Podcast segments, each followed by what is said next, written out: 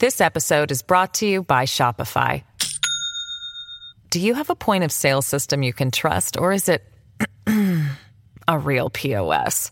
You need Shopify for retail. From accepting payments to managing inventory, Shopify POS has everything you need to sell in person.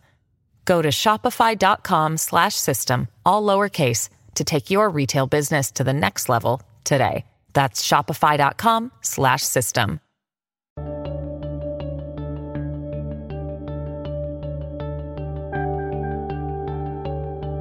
Hello and welcome back to New Books in History, a podcast channel on the New Books Network. I'm David James Gonzales, the host of this conversation, and I'm pleased to have, uh, or to be speaking with, Maria Cristina Garcia, author of The Refugee Challenge in Post Cold War America, published by Oxford University Press in 2017. Dr. Garcia is the Howard A. Newman Professor of American Studies in the Department of History at Cornell University where she also holds a joint appointment in the Latino Studies program. She has served as president of the Immigration and Ethnic History Society, and her books include Havana, USA, Cuban Exiles and Cuban Americans in South Florida, published by UC Press in 1997, and Seeking Refuge Central American Migration to Mexico, the United States, and Canada, which was also published by UC Press in 2006. Hello, Maria Cristina, and welcome to New Books in History. Hello. Thank you for your interest in my work, David James. I really appreciate it. No problem. I'm, I'm thrilled to be uh, discussing your wonderful book with you. Uh, before we get there, I'm just hoping you could take a few moments and introduce yourself to our audience. Maybe say a few things about your personal and professional background. Uh, sure, happy to. Um, I'm a historian of immigration, and I have a particular interest in refugee migrations from the Americas. Um, my scholarly interest in immigration comes out of my own personal experience. I was born in Cuba, and my family immigrated to the United States in the 1960s. Um, I guess I should say we were allowed to immigrate because many of my um, my family, like many of my compatriots, we arrived with visa waivers under a status known as humanitarian parole it wasn't until many years later when I was an undergraduate student at Georgetown University studying immigration history that I realized just how privileged our experience had been.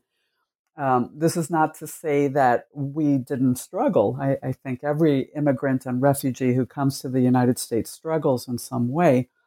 But legal doors were open for us in ways that they were not opened for other immigrants, refugees, and asylum seekers. So our our experience was privileged in that sense. Uh, when I went to graduate school at the University of Texas at Austin, my interest in immigration history solidified. Um, at the time, uh, this was the 1980s. Latino uh, studies was still comparatively undeveloped, and and I knew that I could best make a contribution to that field. I wanted to make a contribution to that field by writing about immigrants from Latin America and, and making their stories visible. So my first book, uh, Havana, USA, um, became came out of that impulse, came out of that desire, and out of that personal experience. Um, it's a story, as, as, the title implies, it's a history of Cuban migration to South Florida after the Castro Revolution. Um, but as I was writing that book uh, from the comfort of my apartment in Texas, a very different story was playing out along the US Mexico border. Hundreds of thousands of Salvadorans, Guatemalans, and Nicaraguans were fleeing the civil wars of the 1980s. But unlike the Cubans, they were finding that their entrance to the United States was blocked. And so, as I was writing my first book, I knew at that moment that I wanted my second book to look at Central American migration and I wanted to make their stories visible. I wanted to make their stories and experiences known. And so that book became Seeking Refuge, and it examines how refugee policy becomes politicized and becomes a tool of U.S. foreign policy interests. And it uses that Central American case study as an example. And today I, I continue to research, write, and teach about immigration and refugee his, um, history and uh, refugee issues. Well, great. Well, thank you for that, and, and particularly for uh, discussing some of your previous work, which has been uh, so important uh, in, in, several fields. Um, I'm, I'm, wondering if we could kind of segue into talking about your book by um, approaching the fact that this is a very recent history. Um, right, and in many ways, it's it's. I mean, this is very much speaking to our contemporary moment. So, uh, if you will, would you d- discuss what does it mean for a historian uh, to breach this topic that has been covered by social scientists and policymakers? And so, uh, essentially, I guess maybe how does it how does this look differently, and what does a historian's frame or lens have to add uh, to these these conversations? Well, addressing this topic or writing about this topic as a historian has its challenges, as you know, because many of the sources that historians draw on are still aren't available. They haven't been declassified, and and uh, or they're otherwise made unavailable. Um, interviewees become uh, difficult to identify and and are are unwilling to go on on record. And so many of the sources that we rely on to to flesh out that history um, is a challenge. And so, um, writing about the recent period requires you to draw on the social scientific literature but then it, it, it, it, forces you to examine well what sources are available that i can draw on to, to tell this story? And, and you, you write the story um, however you can with the understanding that others will then follow and, and build on it right? So i know that this is not the definitive work on refugee and asylum policy in the post-cold war era. It begins hopefully it has uh, uh, contributed to the conversation and I know that other uh, um, historians will, will follow me and build on that work and flesh it out and make it more real, uh, make it more more comprehensive, I should say. Yeah, well, thank you for that. And um, I, what I appreciated as I read it, and I shared with you but earlier that uh, we just read it uh, as as a class in one of the classes I'm teaching, um, is that there's there's also a sense of I think the the the, the methodology of a historian also to you know be interpretive and to write as a, in, a, in a narrative fashion i think also helps to bring uh, coherence to uh, what is a very complicated and multifaceted um, uh, set of issues uh, and policies. As you, I mean, you, covered in your introduction there's literally been you know, thousands of articles right um, throughout the social sciences and books that have been written, written about this subject. So it really does help to have uh, even you know, in relatively this early stage, a, a narrative and a framework and an interpretation to bring this together. I think particularly something that really situates itself well to teaching in a classroom. Mm-hmm. And and I think if you follow refugee issues, um, asylum issues, immigration issues, you you you notice that there that there's an ideological shift underway, right? Um, I mean, I, I, wanted I want I wanted this book to examine how policy is shifting, has been shifting since the end of the Cold War. Um, I'm, I'm particularly interested in policymakers and how they have responded uh, to different humanitarian crises after the Cold War, how political, foreign policy, and humanitarian interests have shaped refugee policy. But I was also especially interested in looking at the role of advocacy because it seems that now more than ever, uh, advocacy is shaping the contours of, of uh, immigration policy, refugee policy. I wanted to give particular attention to the individuals, um, the groups, the faith communities, the non governmental organizations who have been advocating and pressuring for particular outcomes, and in many cases, successful. They're, they're part of that story, right? It, it's not just a top down history it's also very much bottom up, looking at the various actors who who who craft uh, policy in response to particular emergencies. No, thank you for bringing that up. And um, um, my next question will actually get to that uh, a bit more directly because I did notice that something you're very clear in in framing this study kind of through those those two approaches, right? That uh, the policy side is this top-down view of it, right? The kind of debate between um, or the tensions between different branches of government, et cetera, policymakers. But then you also have the advocacy stemming from below. So I, I do want to get there. I just also wanted to uh, clarify, at least for our, our, our listeners, if you could um, discuss the differences uh, and the similarities between the statuses of refugee and asylum and an asylum seeker. Right. Well, a, a refugee is has a very precise definition, right? Um, we we tend to use the word refugee quite freely.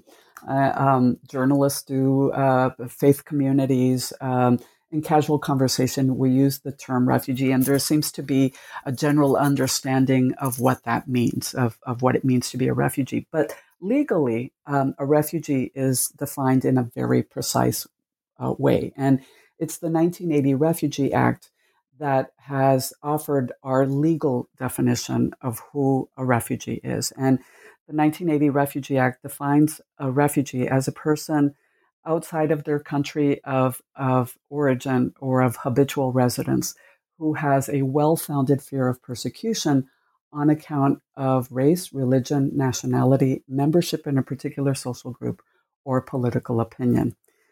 Um, a refugee has to be out, as I said, outside of their, their country of origin or of habitual residence.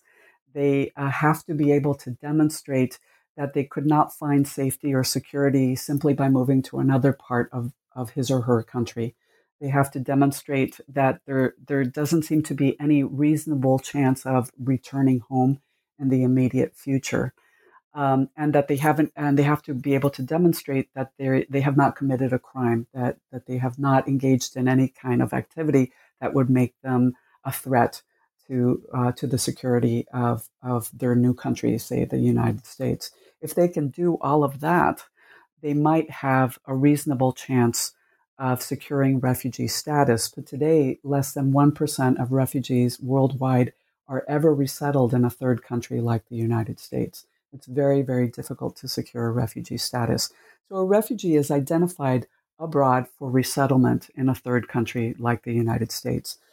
An asylum seeker is a refugee, but what distinguishes an asylum seeker is the place where he or she uh, requests protection. Um, an asylum seeker requests protection at a port of entry, say the US Mexico or the US Canada border they might ask for protection at a U.S. embassy or consulate. They might ask for protection on a U.S. Coast Guard vessel. It has to be U.S. territory. Um, but the burden of proof is always much higher for an asylum seeker um, because there is this presumption that asylum seekers are, intend to deceive um, the bureaucracy, the refugee bureaucracy. So the burden of proof is always much higher for an asylum seeker, and it's much more difficult um, to secure asylum at a port of entry, or you know through through the bureaucracy, I should say. Right. No, and, and, thank you for that. And I, it's the so there's that issue of where they're applying from. Right is is kind of a key distinguisher. Right. I, I guess I've heard the phrase that uh, it's something in terms like that.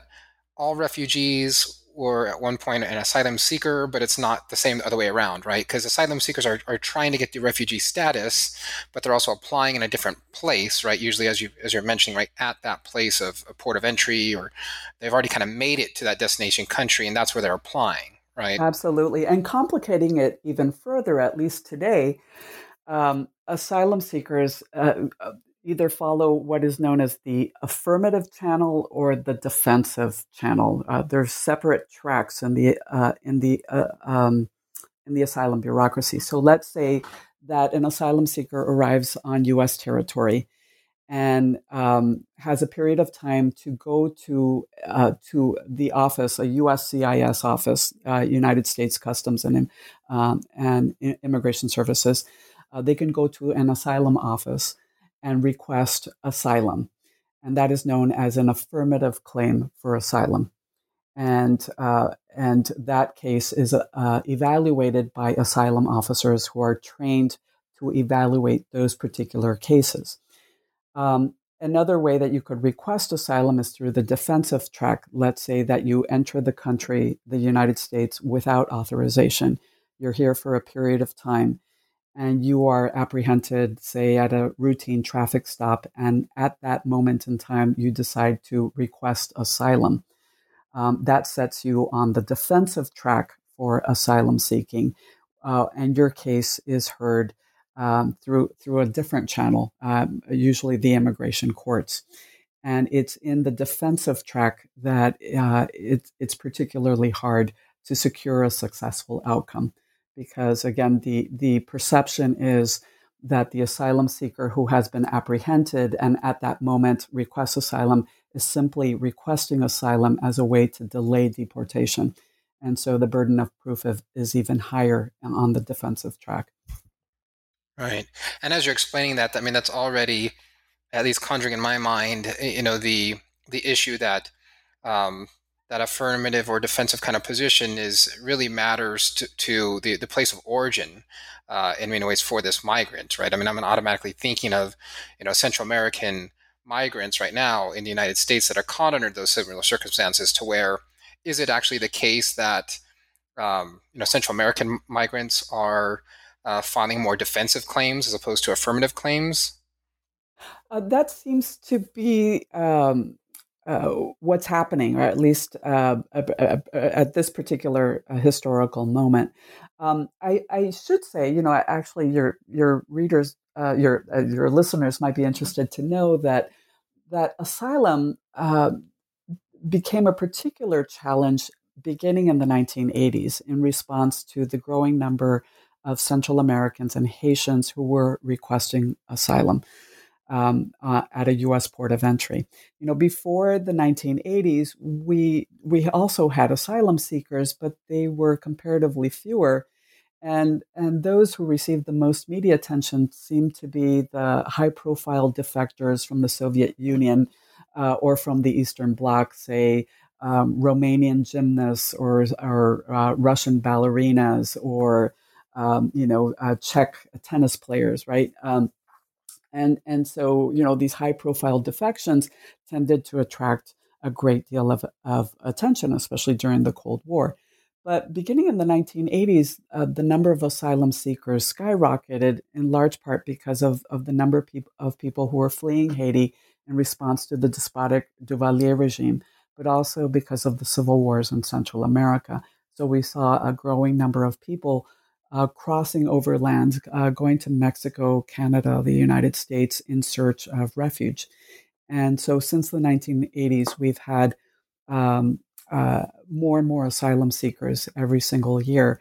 And that has led to the perception that, um, not, that not everyone who's coming from Central America has a bona fide claim, that they're simply economic migrants in search of, of protection uh, uh, or in search of, of opportunity um, but um, but the migration from Central America uh, is and always has been multi-causal. It's economic, it's political, it's climate driven. It's um, a number of factors have have driven people to leave the region to come to the United States. Indeed, you know, and those two case studies that you you just mentioned with you know with Haiti and, and Central Americans, in particularly, right? They pose a sharp contrast to uh, the you know your, your family's own personal experience, right, and that of uh, Cuban refugees, uh, uh, particularly during not only just the you know the, the early Cold War period, but even into the 70s and 80s as as this these policies were shifting and it was becoming more aware, at least to the American public, um, that there was a concern over the, the numbers of refugees that were coming, as well as you know this is this is also intersecting with uh, concerns over undocumented migration at that time. So in order for me to frame this into a question, is when what I think this uh, does well uh, can help us perhaps discuss is the kind of tension um, between uh, or confusion between you know the branches of government you know that are responsible for um, asylum and, and, refugee policy. And can you, can you explain that a bit? Um, I think that's that's where you use these examples, and I think that's in your first chapter of essentially the debate, you know, and the tension that goes on, particularly between Congress and the White House um, you know, in the early, uh, you know, post Cold War years. Mm-hmm. Well, um, well, before I talk about the uh, post Cold War years, I think it would be important to explain what's happening during the Cold War, uh, because uh, as I mentioned earlier, there is an ideological shift, and that ideological shift is shaping how refugee policy is playing out. Um, so during the Cold War, um, Anti communism was the lens through which policymakers interpreted who was worthy of admission to the United States as a refugee or as an asylum seeker. And not surprisingly, the vast majority of people um, who were admitted as refugees came from the Soviet Union, Vietnam, Cuba, and other communist countries. Coming from a communist country didn't guarantee that you would be admitted to the United States, but it did maximize your chances because those who made decisions on the ground regarding admission operated on the premise that communist countries were inherently oppressive. Um, even after Congress passed the 1980 Refugee Act, which adopted the United Nations definition of refugee and tried to strip policy of its ideological bias, the United States um, continued to prioritize those fleeing from communist countries. Um, after the Cold War, though, uh, it seemed that refugee policy was moving in a more expansive direction. Um, we began to admit, you know, once we moved away from that communist ideological bias uh, or anti communist uh, ideological bias, we tended to move in, in a more expansive direction. We began admitting people who would never have been considered during the Cold War. Um, we started admitting people who were fleeing gender and sex based discrimination, for example. We started admitting uh, victims of trafficking, people who were fleeing criminal violence. Again, they had to prove a well founded fear of persecution. It wasn't easy to secure protection, but they, they were, um, we were admitting uh, more people from many more different, uh, uh many more countries uh, under, uh, for many more reasons and, and also our refugee quota was increasing, uh, doubling and tripling in size. That change, though, um, began to change after 9 11. Uh, after 9 11, anti terrorism became the new lens through which we interpreted who was worthy of admission to the United States.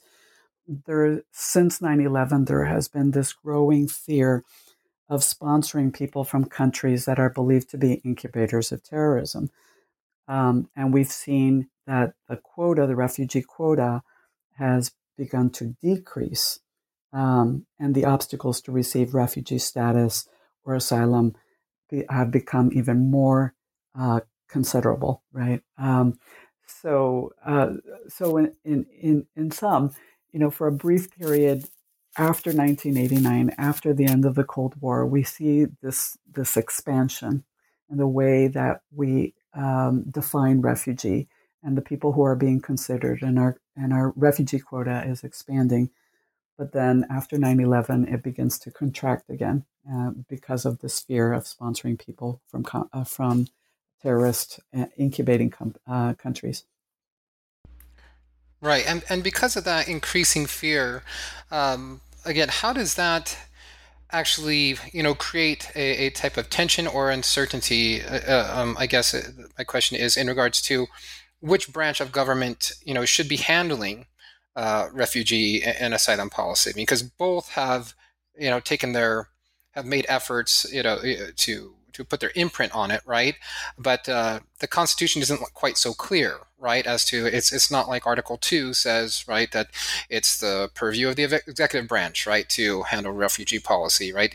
It doesn't work quite like that. So, um, can you get into that that tension that we we've seen rise between Congress and and the executive branch? Right. Well, one of the reasons um, why Congress passed the 1980 Refugee, Refugee Act is that they wanted to have greater control over refugee policy. Um, uh, before 1980, many people were being admitted as um, as humanitarian parolees, uh, another way of defining refugees, and and this was based on executive authority. Um, because of the 1952 Immigration Act, the executive branch the, um, had the authority to allow people into the United States outside of immigration quota if it was deemed in the national interest. By 1980, Congress had had enough of this because hundreds of thousands of people were being admitted um, eh, for reasons that didn't seem all that clear um, to members of Congress. And so the 1980 Refugee Act was this attempt to exert greater control over uh, refugee admissions. And so since 1980, since the Refugee Act, every year, the White House, the executive branch, in consultation with Congress, decides how many uh, refugees will be admitted each year, each fiscal year. And they assign uh, kind of percentages of that quota to different regions of the world, depending on um, the areas that they feel are especially vulnerable, uh, where they want to admit uh, the, the regions of the world that they want to target for refugee admissions. So, um, so there is this this working together between the executive branch and Congress in terms of refugee policy, or at least there has been until until fairly recently. Um, in issues of, of asylum, um, as I mentioned, there are these two tracks within the asylum uh, bureaucracy the, the affirmative and the defensive track. If you're on the defensive track, that's really where the judiciary en- enters in because it's, it's the administrative courts um, that are making determinations about who will be um, admitted as, as an asylee into the United States. Um, and that that system uh, is is quite precarious uh, for the person who is an asylum seeker because what we know now from studying the asylum bureaucracy as it has evolved in the post Cold War period, uh, we know now just how difficult it is to receive asylum. We know that if you have legal representation, for example, your chances of receiving asylum increase dramatically um, as much as, as 50 to 80%, your, um, uh, your chances improve. But the vast majority of asylum seekers today do not have legal representation because, unlike in criminal courts, where you are guaranteed um, some type of legal representation, in the immigration courts, we are not required to provide legal representation or even translators for that matter. So, most asylum seekers navigate the asylum bureaucracy on their own.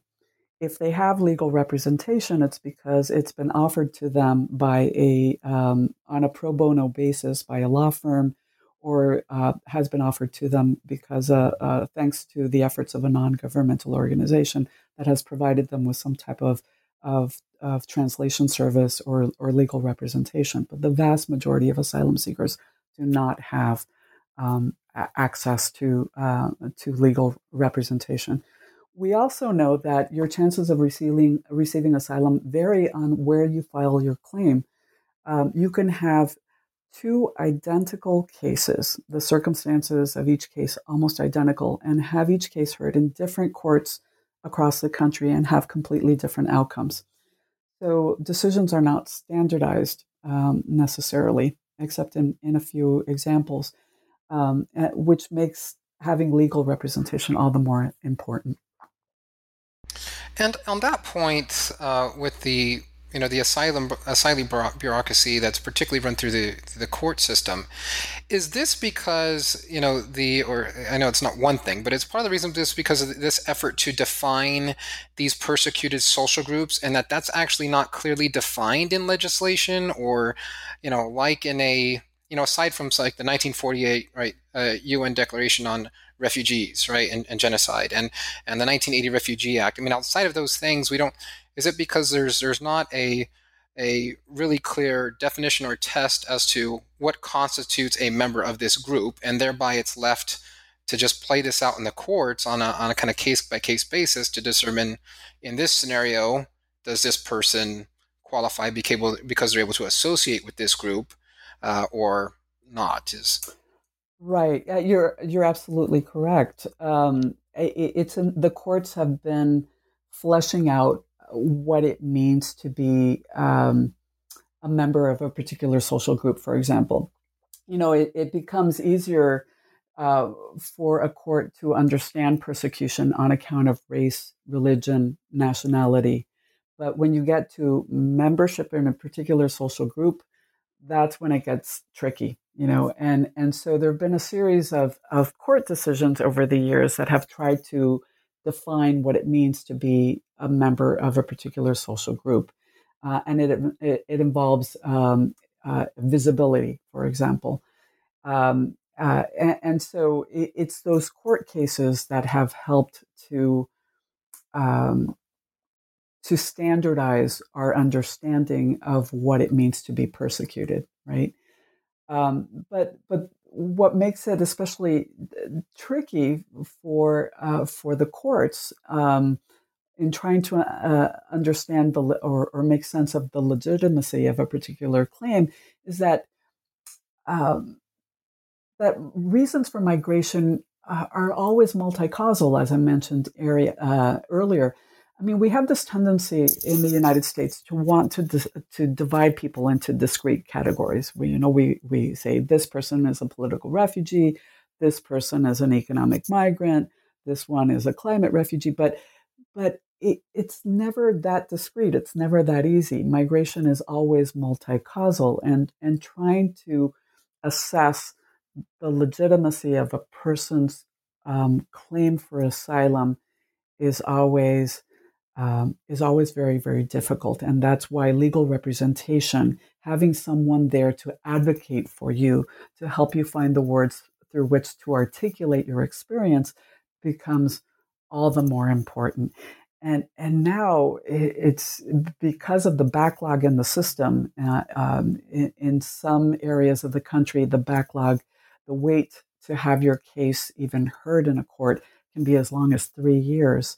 I mean, the the the anxiety, the stress is overwhelming for the individual asylum seeker, especially since since 9/11, we we tend to um, hold people in detention if they cannot prove their identity, if they don't have family in the United States or friends who can vouch for them, who can attest to um, to their safety, right? Who can provide for their safety and for their maintenance. We tend to detain um, and and err on the side of, of caution, so to speak. Um, it, it's inhumane. Of course, you can imagine holding somebody indefinitely to while they await their uh, their asylum case um, especially at this particular moment, is is is inhumane, and and we have to, as a society, uh, examine and explore uh, more humane ways of of allowing asylum seekers to remain in the country while they await their time in court. This episode is brought to you by Shopify. Do you have a point of sale system you can trust, or is it a real POS? You need Shopify for retail. From accepting payments to managing inventory, Shopify POS has everything you need to sell in person. Go to shopify.com/system all lowercase to take your retail business to the next level today. That's shopify.com/system. Yes, definitely. Uh, and we were on since we're on the the subject of of this backlog. Uh, can you explain that a bit more? Why is there such a you know deep backlog and i know it's not necessarily um, just a, a an, an, issue with this current administration it's been right a, an issue for decades of this backlog has just grown and grown and grown yes why is that yes um, the, the, growing number of asylum seekers um, that's part uh, we also don't have uh, the bureaucracy to handle them we have um, we have immigration judges and there's enormous pressure on them to hear um, asylum cases. And some uh, uh, in some courts, the pressure is to to hear 50 to 100 cases per day. As you can imagine, in just one day, you can't really um, make a determination, um, an accurate determination, when you're under so much pressure to hear so many cases in a given day in order to address the backlog. There's just no way that you can give anybody a, a, a truly fair hearing, it seems to me. I know there are, are, many who would disagree with me, but it seems to me that if you're working under that amount of pressure, there's just no way that you can give somebody a, a truly fair hearing, right?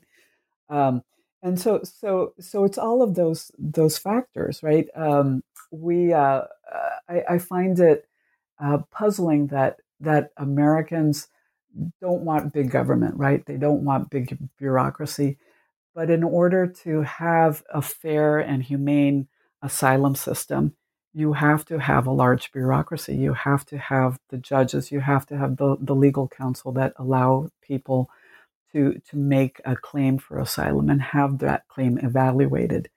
Um, and, um, and so reconciling those two tensions uh, has always been difficult, and, and even more so now. Thank you for ex- explaining that. It's it's definitely something that my uh, students and I, as we, we were speaking of your book, there was something that just baffled their minds, and they were they're really trying to struggle to understand what that is like, and what are you know what are these myriad causes to create, as you mentioned, like a three year backlog, and then, I mean, that's the backlog itself, but then also the series of uh, you know legislation that is you know passed in recent decades that has led to, as what you mentioned earlier, essentially what is you know indefinite detention for people that are, are seeking protection but that you know have been you know convicted of no crime have done nothing wrong and, and can spend up to you know at, at, the minimum months if not years right in a detention facility uh, which as we know are increasingly becoming you know privately run which has its own issues and problems on that side. But but just um, you know that that issue can can you speak of so what what um, you know types of legislation has created that shift to where um, not just the backlog but to where we're we're detaining these people literally putting them in jail more and more? Um, I began to see that shift, and, and many others have, have noticed this shift too after um, the 1993 World uh, Trade Center bomb- bombing. So, so before 9 11, there was this other major terrorist attack in 1993. Um, and concerns about uh, the role immigration played in facilitating that terrorist attack led to passage of the 1996 Illegal Immigration uh, and Immigrant Responsibility Act, IRA, IRA, right?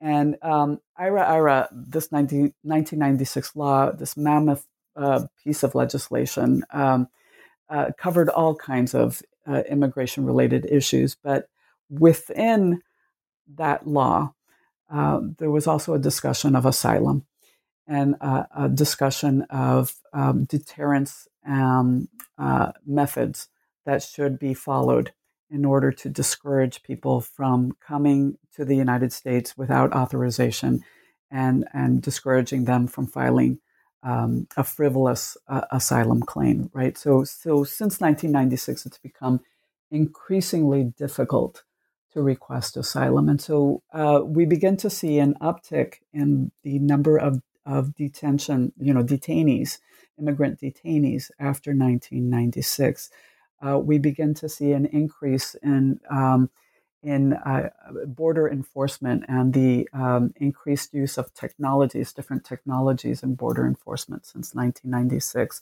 These kind of police um, operations and increasing militarization along the borders um, since 1996. And and as you mentioned um, earlier, we also begin to see an increasing privatization of immigration detention after 1996. Um, so, up until the Trump administration, um, we begin to see that individuals who are coming into the United States um, and apprehended, who can't prove their identity, who don't have um, family or friends in the United States who are willing to vouch for them, are detained while they wait their hear uh, their their their hearing in in an asylum court or in an immigration court. Um, but since the Trump administration, as you know, um, even those who can prove their identity, even those who do have family in the United States, are also increasingly detained. And this admi- administration in particular has adopted other deterrence mechanisms, uh, including the sending back to, Me- uh, to Mexico um, strategy to um, discourage people from coming to the United States. So, forcing them to return to Mexico to wait for their asylum hearing over there. The separation of children from families, of fam- uh, the separation of families in general, that too has become another form of, of deterrence. Um, and, and so it's become increasingly draconian since 2017. Yes, thank you for that. Um, uh, quite a bit of what we've already talked about has uh, connected to, I think, one of the, the key themes that you pull out, you know, in the beginning that influences um, post-war, Cold War, post-Cold War refugee policy, which is that aspect of fear, fear of both, you know, on behalf of policymakers and their constituents over uh, economic, political, cultural developments, right, and trying to, you know, make judgments um, increasingly as uh, you know in in the era of the, from the mid 19 from the 1990s forward of concerns over terrorism.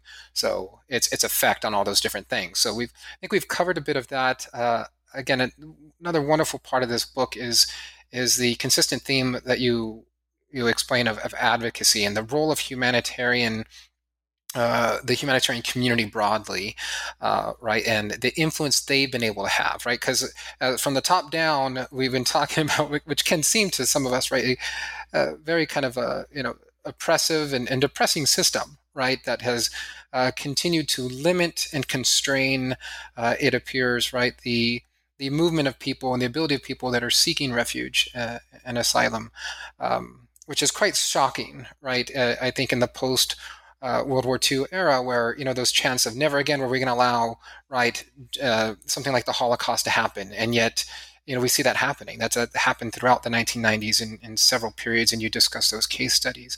So there's there's a lot of those fears and concerns, but can you speak more to this issue of the importance of, again, the humanitarian communities and how they've been able to provide that ground up swell, uh, right, on behalf of, of people seeking these protections? Oh, um, well, thank you for that question. Yes, uh, humanitarian aid workers, human rights activists, journalists, clergy, scholars, lawyers, judges, um, all of these individuals, faith communities have, have played a role in advocacy um, during the Cold War and, and most certainly after the Cold War. And it's, it's individuals of conscience um, who, who remind, remind us, they continually remind us of the values that we claim to believe in, right, as a society. Um, the United States claims to be founded on particular principles, and we claim to, we, um, to believe in, in particular values. But oftentimes we lose sight of those values. And it's these um, individuals and groups and faith communities and, and lawyers and judges and journalists who, who continually force us to recommit ourselves to those values. They're, they are the ones who remind us of, of who we are or who we claim to be as a nation.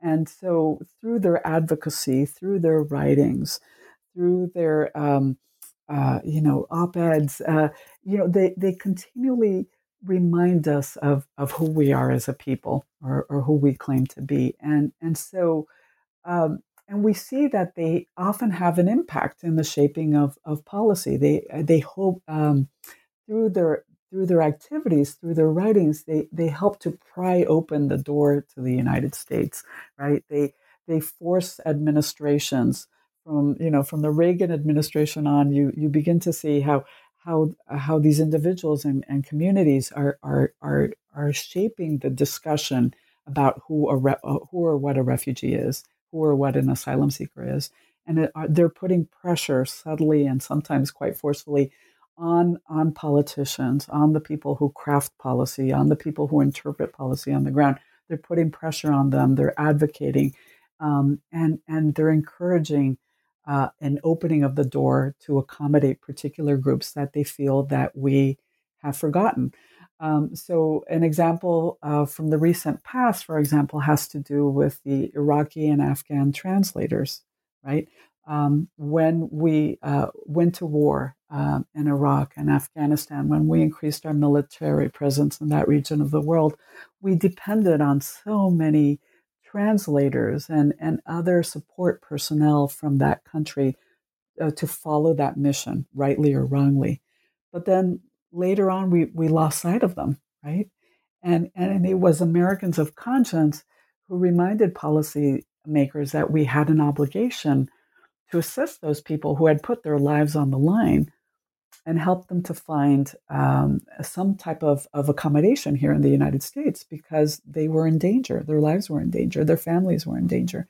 And so, through special immigrant visas, through refugee status, through different other types of legal accommodations, as I spell out in chapter three, we were able to offer uh, admission, um, uh, admittance to, to Iraqi and, and, and Afghan tra- uh, translators and other support personnel to come to the United States. And again, it that wouldn't have happened otherwise, I don't think, without um, people of conscience stepping up and saying, "Well, wait a minute, we we have an obligation here.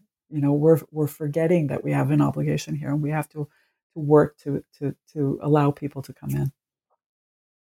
Yeah, if I recall correctly, I think most of the examples that, that you discuss in regards to um, individuals or groups right making successful claims uh, and and having a positive outcome uh, in this you know, process of seeking uh, refugee protections uh, or even asylum, that uh, you know they had some type of advocacy group or uh, you know, on working on their behalf, right? And that is actually vital. I mean, as in kind of like that asylum process, that those peoples that don't don't kind of have that, that that type of advocacy are the ones that are not going to get connected right with an attorney that are not going to get representation uh, through this vast bureaucracy which is so critical as you've already discussed uh, right to having a you know any chance of having a, a positive outcome right yes absolutely i'm also wondering um, i know our time's running short so i'm, I'm going to try to pull these I guess it's one to two questions together. But uh, I guess the bigger question is do you kind of see this era that you write about as representing a, a type of dilemma, uh, you know, for liberal democracies uh, in the post Cold uh, War era? That is, again, I'm referring back to you know the 1948 convention on genocide and you know that that's still that memory everyone's still taught at least in the united states i think in several other western liberal democracies about um, uh, you know the holocaust uh, and yet we see so often how um, throughout the case studies that you discuss uh, how that, that's failed. You know, at least it's it's nation states themselves, due to their internal politics, have failed to step in right and prevent genocide, like like the you know the cases in uh, Bosnia, Rwanda, or Kosovo, which you you discuss, right, or even the Iraq War, right, um, uh, the aftermath of the first Gulf War, right, uh, and uh, the, the, the place of the Kurds, right, and and so it just uh, I'm just wondering if it, does this say something deeper, kind of uh, um, about you know, a failure of you know these these liberal uh, nation states to kind of uphold these humanitarian values. Yes, I, well, you could see it as as a failure. I, I think um, I think part of the problem is that we have been responding on on an ad hoc basis, right? Um, uh, instead of of working together regionally. Um, I, I think uh, you know after the Cold War, there was a greater realization that um, that refugees and and displaced persons were were increasing in size.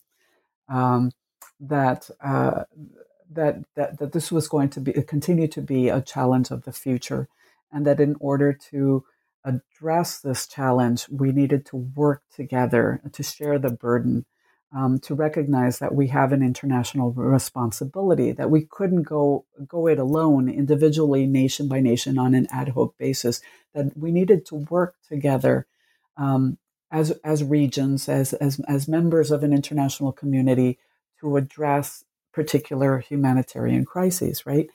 Um, unfortunately, um, while we do see examples of, of that burden sharing, and we do see examples of countries in particular regions coming together to address um, particular uh, crises, humanitarian crises that have emerged, um, it, it, hasn't been as as developed or as uh, uh as one would hope, right? And and moving forward, because this is is going to be uh, continue to be a challenge in the future. There needs to be a, a, greater recognition, you know, that we need to work together to address um, to dr- uh, address humanitarian crises, the crises of the future. Um, so yes, it, it is a failure. Um, I and I am particularly concerned that at, at this particular moment, um, the uh, the impulse is to militarize borders, to strengthen them, um, to make it even more and more difficult for people to find refuge um, in, a in, in, another country, and and it's really um, it's quite scary. I don't know ultimately what's what's going to happen. I'm hoping that this is is a temporary uh, development and that um, in the future that we will come together and, and address uh, uh, address this challenge because we have more refugees and displaced persons than ever before. And right now, as I mentioned earlier, less than 1% of refugees are ever resettled in the top 10 resettlement nations, of which the United States is one. The vast majority of refugees worldwide um, are usually in neighboring countries, uh, countries that border areas of crisis. And refugee camps are growing in size. There are some refugee camps that are larger in size than US cities. And that situation is untenable, right? It, it, it can't exist forever. Um, we have refugee camps where we have multiple generations of families that have lived and have grown up in these refugee camps and they don't have a nation, a country to cl- to call their own, right? And they have limited opportunities for education, for earning a livelihood, for medical care, and they live in refugee camps um, uh, that are operated by the United Nations High Commissioner for Refugee and other um, non-governmental organizations. And they live in these camps that, um, thanks to the generosity of, of countries that border areas of crisis, they have allowed those those camps to operate and to exist. But at any time, um, the UNHCR knows that at any moment, those countries may tire of those camps and want them shut down and expel the people, the hundreds of thousands of people who live in those camps. And where will they go? Um, and so these challenges, um, you know, the number of refugees and displaced persons will continue to grow in, in, in the years to come. And so, all now more than ever, um, there needs to be uh, a greater cooperation, um, you know, within the international community to try to um, uh, address the, the, the the conditions that create displaced persons in the first place. But then, if once people become displaced, to address their needs and provide them with the protection that they need in order to survive. Yeah, thank you for that. I think um, you know that's such a you know it key point. Um, uh, you know that the, the, need to come together, and it makes me think of, I think currently what we're explaining we're experiencing as not only a, a, nation but you know a global community uh, with the current COVID-19 you know pandemic. It's uh, it's something I've been thinking a lot about and, and hoping I mean again we've seen the ills of nationalism right and how uh, that type of isolationist thinking uh, actually is, is very, very um, uh, harmful, uh, to say the least, right, in the response to uh, the rise of the coronavirus and, and, and COVID 19. Uh, and I guess my point is what I'm what I'm hoping is that this will help us all to understand just how much really interconnected we are, right? And that that these prog- these problems are global pro- problems, and that's what I try to share with my students. That you know, migration is not a national thing. This is not you know our own narrative of American exceptionalism makes us think that you know this is the the country, the first choice country that that migrants and refugees are always it's at the top of their list. And but you know these are issues as you you mentioned here, the growth of the refugee uh, population and and their claims to Western countries. I mean, particularly this is a movement right from the global south to the global north, right? And so this is a global problem that needs to be addressed, um, you know, as a global community. As I'm drawing this parallel to, I think hopefully we're seeing now, right, that this issue of pandemics, we can no longer view that's what's happening on the one side of the world as not affecting us. It, it's going to affect us, right? And it already is. Um, I guess that's that's one of my hopes that I think this this moment can help us all to understand, and that this applies to things just like these these movements of refugees and um, that are caught in these these just terrible circumstances. Absolutely, and and and now uh, certainly as as we're facing um, accelerated climate change. Mm-hmm. Um, migration, um, both internal and, and across international borders, will become increasingly um, larger, right? I mean, the forecasts for the next 50 years are incredibly sobering. Um, and so we have to come together as an, interna- uh, as an international community um, to mitigate the effects of climate change, um, but then also to help populations become resilient or to adapt to the effects of climate change so that they don't have to migrate internally or across international borders. And that that's a response that can't be national. It has to be right. an international response. We all have to come together. So, so unfortunately, at this moment in time, you know, we're countries are isolating, they're militarizing, they're strengthening their their borders, and yet that's the exact opposite of what we need to do. We need to be engaging. We need to be coming together to address these these challenges that that we all face. Right it's not just one country. It, we're all facing uh, these existential crises. You mentioned COVID 19, but it's most certainly climate change. We have to come together. Certainly, certainly. Thank you so much for bringing that up. Um, I think that's a great place to uh, I think, wrap up talking about your book, but I did want to give you a, an opportunity before we end uh, to perhaps share on uh, what you're currently working on. This book itself was published in 2017. Um, do you have other? Uh, I know you have several projects uh, going on, but uh, would you like to share anything or make us aware of, of things that you have working that you're oh, working well, on now?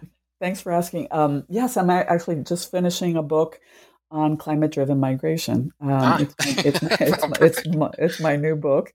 Um, you know, one of the things that I, and I'm, I'm looking particularly at, at the Americas. Um, I'm looking at, at uh, climate driven migration from the Americas during this period of accelerated climate change. I mean, one of the things that I noticed when I was writing the Refugee Challenge is that many of the refugees and the asylum seekers that I was looking at, that I was studying, were initially displaced by an extreme weather event of some sort or, or some type of environmental degradation. They, that uh, environmental disruption forced them to move internally first within their own countries, but then eventually they were forced to cross international borders for other reasons, right? But by the time they reached the United States, they were categorized as, as either political refugees or environment uh, or or economic migrants. But the original source of their displacement was environmental, but it got lost in the whole conversation of of you know political versus economic, right? And so that realization has led me to this new project. I am I'm examining uh, in, uh, the environmental origins of of migration, right? Uh, the climate change driven um, factors that are, are forcing people um, to migrate. Um, now, having said that, you know, one of the challenges in looking at climate driven migration is that it's, um, you know, as I mentioned earlier, migration is always multi causal. It's at once uh, political, economic, and now increasingly environmental. It's hard to tease out one one primary factor for migration. Um, what what we do know at this moment for people uh, who are displaced for environmental reasons is that they don't have any type of legal protections worldwide. You know, when you look at at, at our definition of refugee, for example, right now, uh, as I mentioned, you have to uh, prove a, a well-founded fear of persecution on account of race, religion, nationality, membership in a particular social group, or political opinion. Nowhere in that definition do you see climate or the environment right? So it's it's impossible to receive protection from the United States as a refugee for environmental reasons, right? So um, if you are coming from Central America, for example, today, a region of the world which is hit hard by hurricanes on two coasts, by drought, by volcanic eruptions, by earthquake, and if you are forced to move internally before you move um, uh, across borders to another country, um, there's no way that you can receive refugee protection for environmental reasons. You have to demonstrate that you were politically persecuted in some way, right? Or else you will not gain any kind of protection from the United States. Right now, here in the US, the only status that we have to address environmental migration is a status known as temporary protected status. We have, uh, since 1990, since the 1990 Immigration Act, we have on the books this status called TPS, which allows the executive branch to offer temporary protection um, to a group of people uh, if they can't return home for because of a political or an environmental disruption. But the catch is that you have to already be in the United States in order to receive that protection. You have to already be here as a student, as a worker, uh, as a tourist. And if while you're here, um, an environmental disruption occurs in your country and you can't return home, then you might be eligible for TPS status. But as the name of that status implies, it's temporary right? It's it's only for a period of time, and then you um, uh, the State Department evaluates when it's safe for you to return home. So we we don't have anything on the books here in the United States uh, or anywhere else around the world, for that matter, any any type of protection specifically for people who have been displaced for environmental reasons. Um, I know that in New Zealand, there has been conversation about creating a special visa for climate refugees, um, about 100 people per year. They're the first nation to really even engage in this kind of, kind of conversation. Um, I know that the countries that are members of the uh, African Union have long recognized that um, the environment can be a source of displacement that should be taken into account um, for refugee protection. Um, but there needs to be great, uh, uh, greater guidance from the United Nations. Um, and there needs to be um, a, a, greater understanding that this is a challenge of the future and something that the nations, the international community, will have to address in order to uh, offer protection uh, to people who lose their homes um, and, and are in, in search of, of, of refuge. Yes, thank you for I mean discussing that. It makes me think of it was actually another question I was going to ask but failed to. It is essentially you know the the kind of inadequacy of our current definition of, of refugees uh, and whether that should be redefined. I mean, it seems like not only should that be refi- redefined to you know include right uh, not only additional category uh, for um, environmental conditions and environmental right uh, refugees, particularly suffering from climate change, but also a, a definition that understands the multi-causal nature, as you've been bringing up over and over again, right? Uh, mm-hmm. Uh, that's where we're not forced to, right, identify a refugee with one category, right? That's kind of makes it all or nothing game for them. Mm-hmm. Mm-hmm. Yeah, you're right, and and yet um, I know that there is some resistance on the part of the United Nations to ex- make the definition too expansive because uh, the fear of of officials at the UN is or the UNHCR is that if you broaden the definition too much, that it will weaken the protections for those individuals who are fleeing, you know, politically based persecution, for example, right? That that the term will be so expansive that it will be rendered meaningless, right? Um, instead, what the UN um, has tried to do is to offer guidelines to nations on the rights of migrants and the responsibilities of nations um, in in climate disruptions, right? But um, but they're just that they're guidelines. There there isn't any obligation. Uh, it, it it just basically tells nations what they should do, what they should take into account. Um, uh, and, and, so there are many in the humanitarian and the human rights community who who are hoping that the UNHCR will provide more concrete, um, uh, you know, a, a, convention of some sort that specifically addresses the responsibilities of nation um, to climate-driven migration, because it is increasingly a challenge. Um, will become even more so in the future. Um, even here in the United States, we already have our own um, climate refugees, people who have been forced to move and will have to be relocated because of various environmental conditions. Right, certainly. Well, Maria Cristina, thank you so much uh, for coming uh, on to New Books in History and taking the time uh, to discuss your wonderful scholarship. I, I, really appreciate it. Oh, thank you, David James. I, I appreciate your interest in my work and, and thank you for spending time with me.